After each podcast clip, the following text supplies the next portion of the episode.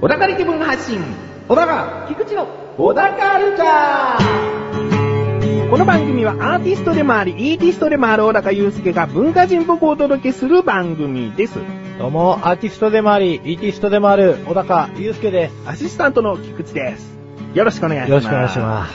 す。さあさあさあ、は早速ですが、写真集が出来上がったかどうかの発表をお願いしまぁ、す。できてないあーあー崖からね。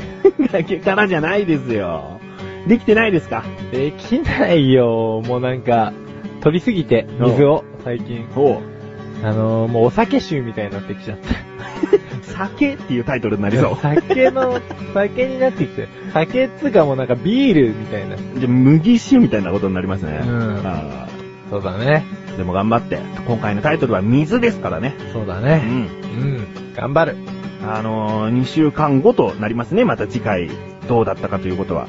そうっすね。もしかしたら2週間後に、できましたってなるんですけれども。そうそうそうまだーなら ないように、ね。。ならないいように。そう。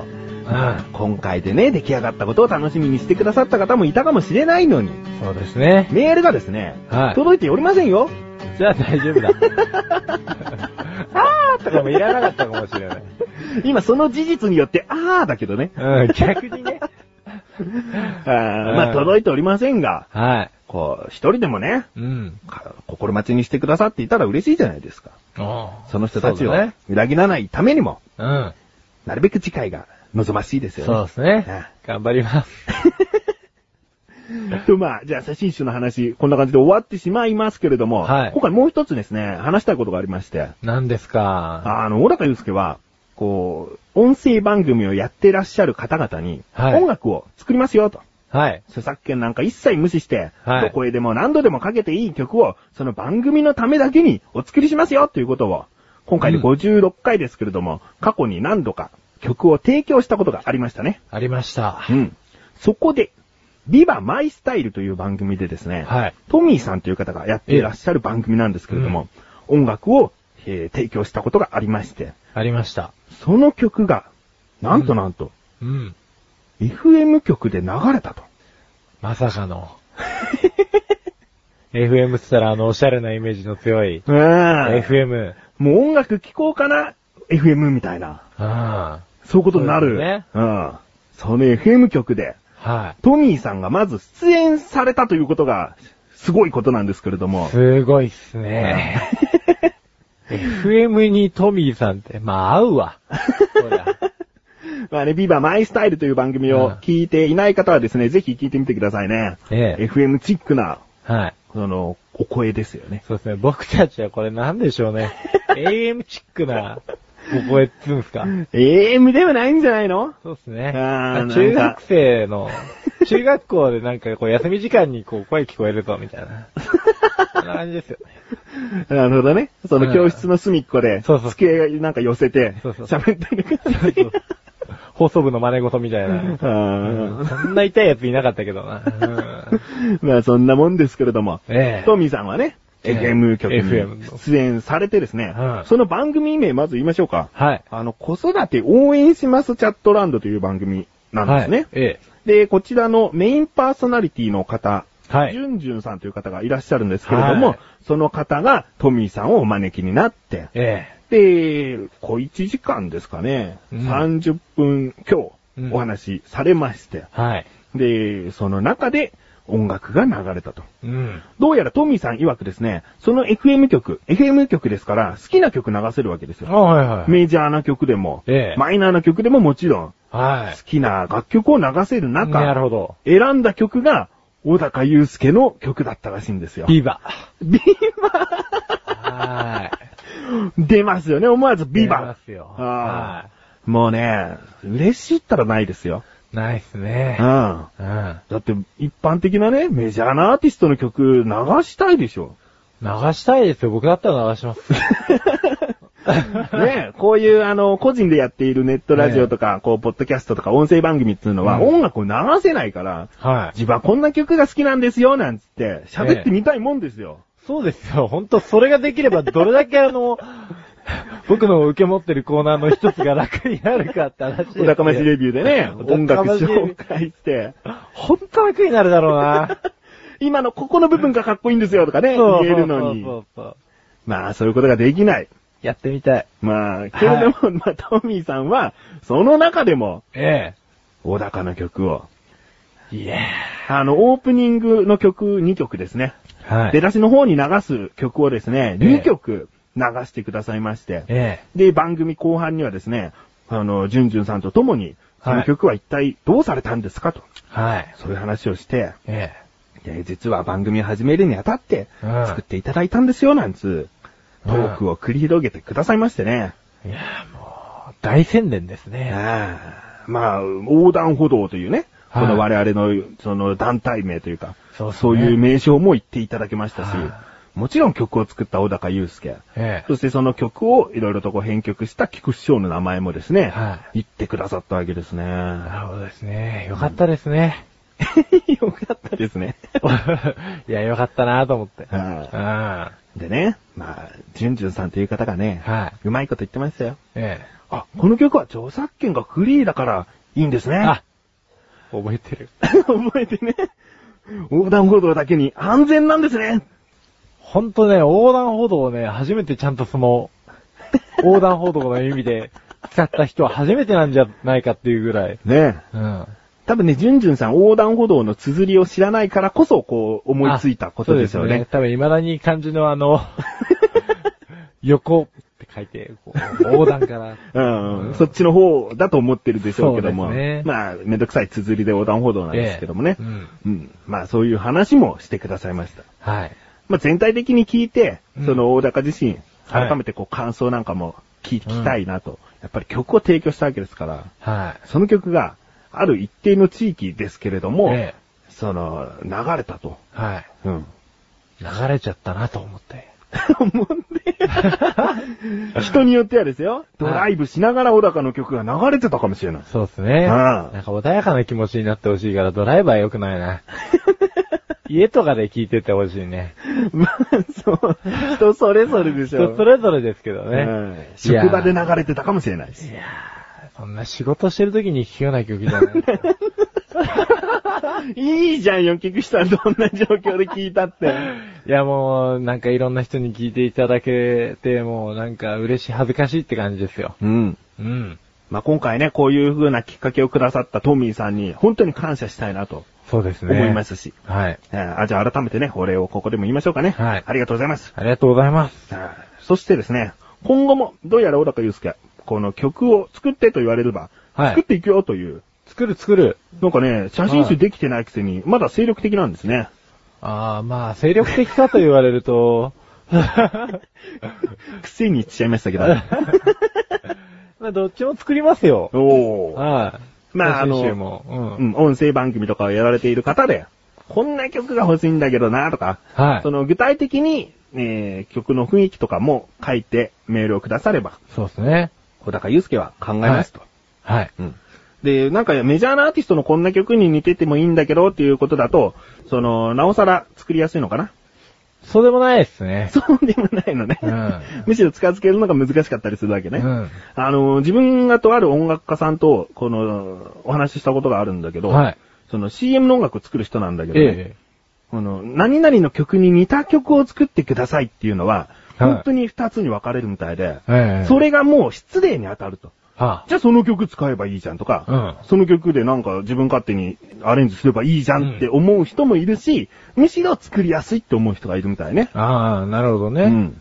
まあ、イメージは沸かしやすいですけど、うんうんお任せしてくれちゃった方が楽だったりする時もありますね。うん。うんうんうんうんまあその番組ももちろん聞いて、あ、こんな雰囲気なんだってことも、小高自身が感じて作ると。そう、トミーさんの、いわゆるビバマイスタイルは、もうまさにそのイメージから作ったんで、うんうん。うん。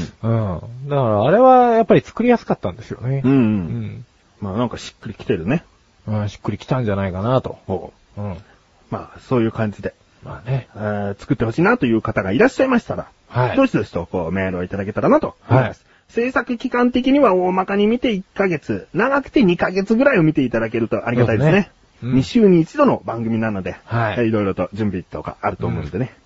ということで、そうですまねあ。今回はトミさんに本当にありがとうございますと。ありがとうございます。えーそして、ジュンジュンさんにもね、ええありがとうございますと。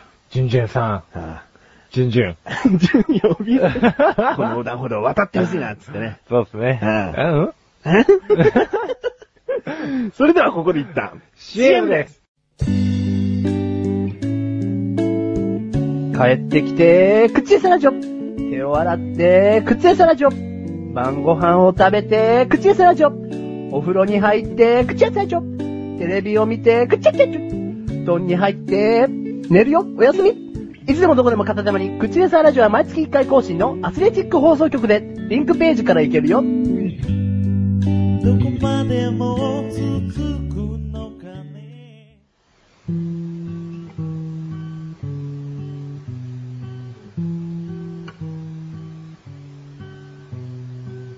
小田家老の料理教室。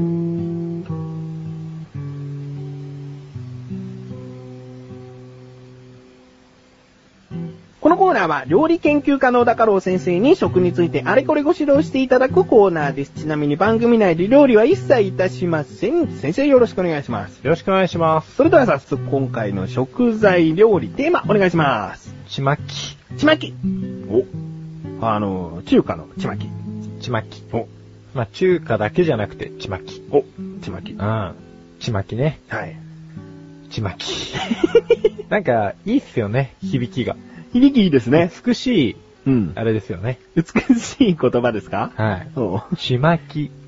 ああ、いいね。その、なんか、もち米感、チンの字によって現れてますよね。そうですね。ええあの、母音が、いやいなんですけど、うんうん。なんか、いやいって、こうなんか、可愛いっすよね。言ってても ね。はい、どうぞ。はい、あの、ちまきはね、これ中国語だとね、はい。全然可愛くない。ソンズソンズ。らしいですよ。うん。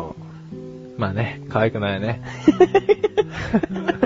それ、料理教室的なデータとして全く無意味ですけど ね。ソンズは可愛くないよは言えないですから。 S1。レストランにならないですから。であのーこの料理はですね、もち米やうるち米、うん。米粉などを作った餅、うん。えー、もしくはもち米を三角形に作り、笹などの葉で巻き、いぐさなどで縛った食品ですよ、と。うん。って書いてありました。はいで、えー、歯ごとに、あの、歯ごと蒸したり、うん。茹でて加熱し、えー、歯を剥いて食べると。うん。うん。で、まあ、もう草の香りがしっかり移ってね、美味しいですよと。うん。で、これはもう、あの、おっしゃられてた通りですね、もともと中国で作られてた。はいなので、中国原産でございますと。はい。で、日本へは平安時代頃に伝わりましたよと。早いですね、結構。早いんすよ。うんもうちょっぱやですよね。うん。うん。で、日本では米粒の原型をとどめてないものが多いんですけれども、中国では原型が残り、かつ米以外の具を加えているものが多いですよ、と。ほっていう特徴が、まあ、最初の頃は結構あったみたいですねう。。ほう。うん。じゃあ、レッスン1行きましょうか。行ってみようか。レッスン1。昔のちまきは、日本は米の形状がなくなってしまっているのもあったが、中国では具が入っていたり、米がしっかりしていたんだよ。ですね。です。ね。ということは、今現在あるちまきって中国寄りですよね。そうなんですよね。うん結構その文化が侵食してきたんじゃねえかっていうね。うん。ところなんですよね。で、日本ではですね、もともと、えー、笹ではなくですね、ほう。チガヤの葉で巻いて作られた。ほうん、チガヤってのがあんだって。う。はい。うん。えー、作られてたため、えー、チガヤの血を取って巻いてるから、血巻きなんだ。おうー。ん。じゃあ、最初に笹だった場合、さ巻きとか、笹巻きだったわけですね。そうですね。ほ笹巻きだったんでしょうね。さ巻きはちょっと来ない だろう。う。いや、わからないですけども、これレッスン2、早速行っちゃいましょうね。行っちゃいましょうか。レッスン2。ちまきは、ちがやの葉で包まれていたから、ちまきと言うんだよ。ですね。ですねう。んこ。れちょっとしたトリビアでしょそうですそういうのね。見つけるの大変なんだよね。 やっぱさ、毎回毎回普通にさ、そりゃ、校庭喋ってるだけじゃ面白くないから、こっちもまあ、一個一個トリビア、まあいいや。まあこういう話はいいや。入れたいんですよね。うん、 そうそうそう、入れたいの、入れたいの。。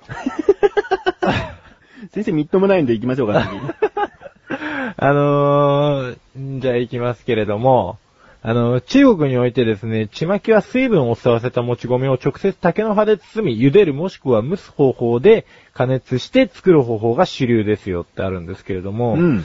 2000年ほど前にですね、あのーこれちまきの由来みたいな部分なんですけれども、はい。えー、ちまきってあれですよね、単語の節句の日に食われますよね。あ、決まりがあるんですかあの、日本では割と単語の節句の時に、はいやっぱりちまきが、あの、亀や万年堂とかでも出てるんですよ。はい。結構、その、笹でぐるぐるぐるって巻かれたちまきが。ほう。うん。でね、これね、2000年ほど前に中国の伝説では、えー、その愛国者、えー、その愛国者って祖っていう国があったんですよ。はい。の愛国者だった政治家で、えー詩人の屈原っていう方がいたんですけども、えーこの屈原さんが、えー自殺しちゃったんですね。ほう。はい。で、すごい人徳のある方で、あの、民衆が弔いを、えーするために、その屈原さんが入水自殺したところにですね、米を流したんですよ。うん。うん。ただ、魚に食われないようにっつって、えー笹の葉で包んだ米を流したんですね。ほう。で、その笹の葉を流した日が、えー、単語の節句の日うん。だったみたいなんですね。それでちまきができたんですかまあ、要はそれが、あの、そもそもの由来だったんじゃないかっていう話と、ん。うん、単語の節句に、あのーこのちまきを食うようになった習慣がついた理由だったみたいです。おうーん。じゃあ、レッスン3行きましょうか。おレッスン 3! ちまきは、屈原さんという方を弔うときに、お米を笹の葉で巻いたものを流していたことから、単語の節句に食べられるんだよでいいですかね。便じゃないですかね。はいうまくまとめるね。シュシュッと ね、笹の葉でね、シュシュッとまとめちゃったんだね。うんうん、うまいんですかね。うまくないですあーね。そんなあなたにですね、肉ちまきっていうのがあってね。おううん。あ、興味 ある。まあでも日本の今のちまきは割とこれが、あのーほ、ほぼほぼそうみたいだよね。中華ちまきって呼ばれてるやつで、うんもち米と一緒に豚肉や竹のこしいなど甘辛く煮付けしたものを竹の皮で巻いたもの。おうまあこれ、あのー結構よく食うんじゃないかなと。自分がちまきってパッと思いつくのは鶏肉なんですよね。ああ豚肉もありまますか。あうん、豚肉もあるよ。やってみー リッスン4をそろそろですね。あはお願い。したいんですけど。ええレッスン 4! 中国と日本以外にもあるよおどんなちまきでしょあのね、まあ、中国の流れを組んだものには変わりなさそうなんですけどう、ん。シンガポールちまきとカンボジアちまきとベトナムちまきってのがあって、ほう。シンガポールのやつは、あの、豚肉、干しエビ、あと唐辛子とか入っててちょっと辛めの。ほう。うん。で、カンボジアは、もち米、えー、小豆、ナスメなどの甘い味付けの材料を、えー、がっつり入れたやつ。うん。で、ベトナムは米、豚肉、あと豆ほう。うん。をなんか半に包んで、えー、ちまきに似た料理を、バインチュン。つって、ベトナムの旧正月のテトっていう日があるんですけど、その子にはもう結構欠かせない料理だったりするらしいよ。 じゃあ今出た中で先生が一番気になるちまきを言って終わりましょうか。はい、えー、カンボジアちまき。お。どんなちまきでしたっけ甘いやつ。甘いやつですね。うんん。なんかワニに近くなるんですかねなんか甘いもち米みたいな感覚だと。まあ、それはちょっとよくしちゃうってないかわかんないけど、多分そんな感じだと思う。はい。ということで、今回のご指導は以上ですね。はい、先生、ありがとうございました。ありがとうございました。皆さん、菊池賞のなだらか向上心をご存知ですか日頃思っていることや感じていることを、私、菊池賞がなだらかにお話ししている番組です。日常の疑問に対して自力で解決しているコーナーもあります。皆さんのちっちゃな疑問から壮大な謎までメール待ってます。菊池賞のなだらか向上心は毎週水曜日更新。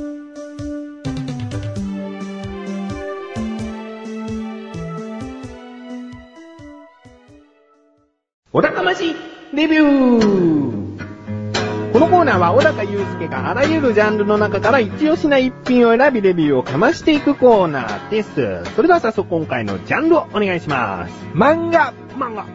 久しぶりですね。久しぶりだね。では作品名をお願いします。セイントお兄さん。セイントお兄さん。聞いたことありますよ。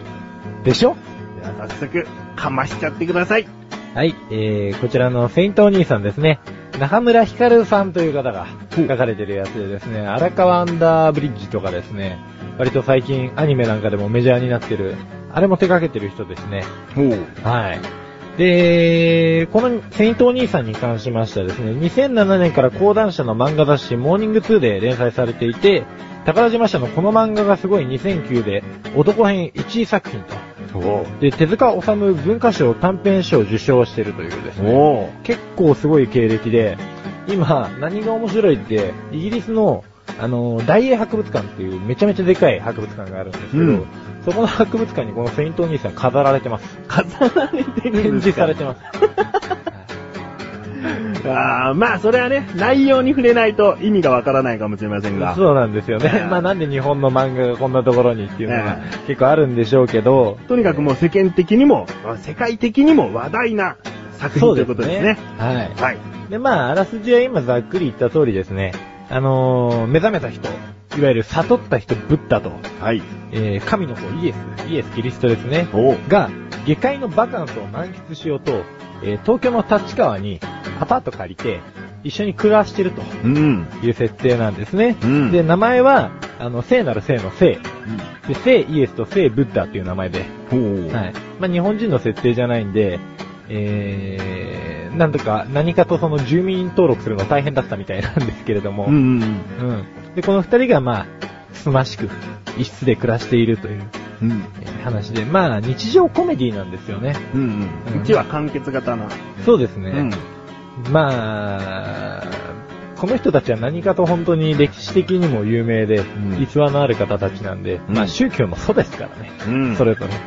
まあ、ありとあらゆる伝説が尾ひれなんやらくっついて、あのー例えばイエス・キリストさんなんかだと、うん。うん、あの、茨の冠とかをつけてるイメージがあるじゃないですか。うん。うんこの漫画の中だと、こうなんか過度のストレスを感じたりすると、その、茨をつけてるあたりの精根が開いてですね、血が流れてきちゃったりとか、うん。うんあとはその茨が実は GPS になってて、イエスが迫害されそうになると、あの、天使たちがこう、バーって駆けつけてですね、周りの人たちに被害を及ぼすとかですね、ちょっと絵を見ないと伝わりづらいです。伝わりづらいんですよ。 で、結構宗教ジョークみたいなのもあるんで、うんあの、割と仏教とかキリスト教を知らない人はう、ん。入門書ってわけじゃないですけれどうんも、うんうん。うん軽い気持ちでその宗教に触れてみる感覚としてはいいのかなとは。おうーん。逆にもうがっつりどちらかの宗教に、ええもう関係している方が見たらどうなんですかね。ああ、どう一緒に住んなよとか。あー、まあ、混在させんじゃねえよっていうのは多分あるんでしょうけど、ううんん、ん、まあ、実際のところ誰にもわかんないですからね。僕はこんぐらいフランクの神様がいてもいいんじゃないかと思いますよ。おお。うん基本二人 T シャツで活動してるんですけど、T シャツとジーパンで。うん。その T シャツが、そのブッダが、ブッダのお手製なんですよ。おお。はい。で、シルクスクリーンで自分であの、書いてるんですね。ジーザスと。おおう。ん、それをイエスが来てるんで、なんかもう、結構来るんですよ、そういうシュールな部分とかが。シュールですね。そうなんです。うん。あと、こう、一般の人たちのお布施とか、うん。まあ、要するに神様に対するありがたがる気持ちをお金に変換して日本で生活してるんですけど、あ、じゃあもう、その周りの人たちには神様だってことが分かってる。いや、分かってないんですよ。そもそもそのブッダとキリストっていう存在なんで、うん。まあ、それぞれ神様ですから、うん崇められてるじゃないですか、うそうんいう頃で、そういう気持ちをお金に変換して生活してるっていうだけなんです よ。ほほほほ。で、それが銀行に振り込まれてるんですけれども、あのー結構キツキツで、円高の煽りを結構受けててですね、だいたい二人で生活するんですけど、20万ちょっとぐらいなんです。月々。はい。はいで、まあ家賃払ってってあなんだりしてると結構きついんですよね。だはいはい。からブッダはすごい倹約家なんですけど、うんキリストがすごいブロガーで、うん。インターネットとか大好きで、うんしょっちゅうネトゲとかやっちゃうし、うんコンビニとかでなんか適当に買ってきちゃうし、うん。あの、お金をガンガン使って、うん。で、ブッダは仏の顔も3度までなんで、ここを出していく と仏の顔ゲージが減っていくんですよ。あで、最終的に怒り狂ってくると、五光が刺したりしてですね、光ったりするんで、おお。うん非常に怖いと。キリストもなんか怖いところとか、もちろんある。キリストはですね、どっちかっていうと可愛いキャラで、天然キャラですね、怒るのは割とブッダで、そう。うんだから、ボケツッコミ的な関係が成り立ってるのかなそうですね、んあの、実は、この二人、あのー漫才師でもあってですね。おう。で、あのー一回商店街の漫才コンテスト出てるんですけど、んそこではパンチとロン毛っていう芸名で。芸名で出演しててですね、うんまあ、だだ滑りしてたんですけど、最後にありがとうございましたって言ってお辞儀をしたら、その商店街の漫才コンテストなんで見てる人みんなおじいちゃんおばあちゃんなんですよ。うん。で、まあ、神様がお辞儀してるもんだから、うん。あの、こう、ボールを入れて、こう、そのボールの数で、あの、合格か不合格かってうん決めるシステムなんですけど、うん。なんか、ボールを入れないで、みかんとかお供え物系をザーッて流してきちゃったりして、 それで結局受からず と。ええまあ、受からず。あ気持ちはありがたいんだけどね、みたいな。あ。あじゃあ毎回そういった日常的なコメディ漫画。そうですね。まだ続いてるんですね。まだ続いてますね。今6巻まで出てるんで、はおい、7巻が楽しみでしょうがないです。ーそれは、1話完結型だけども、毎回その1話1話を楽しみにできるってことですかそうですね、楽しみにできると思います。で、どんどんキャラも増えてったり、設定も増えてったりするんで、おブッダはもう最終的に今漫画家目指したんですから。あ今は漫画家を目指してる。手塚治虫がブッダを描いたのを見 て、ハマっちゃったんです。で、自分も漫画描きたいっつって、漫画描いたら、展開の R25 みたいなやつに、はい。あのサトレアなんだっていう4コマ漫画をですね、連載してて。おうんー。この前6巻でそれを単行本化してましたね。おー。あ、じゃあ、ストーリーがないわけじゃないですね。ないわけじゃちゃなんいとですよ。成長という、なんか、ことがあるんですね。そうですね。はまあでも、基本的には、神様二人のバカンス見てるだけなんいで、おーうん。まあ、ゆるい気持ちで楽しんでいただけるのかなと。おーうん。いやわかりましええ。た。まあ、ぜひ。。今回の星を。星5つこのお高ましデビュー最大が5つ星でございますので、満点ですね。満点あー漫画は結構満点多いかもしれないですよ。漫画はね、文化ですよ。別にかっこよくないですけ ど、その通りなんだけですけど、文 化です。文化ですね。ということで、今回は漫画というジャンルの中から、セイントお兄さんという作品をレビューしました。はい満点5つ星でしたね。はい。以上、小高ましレビューでした。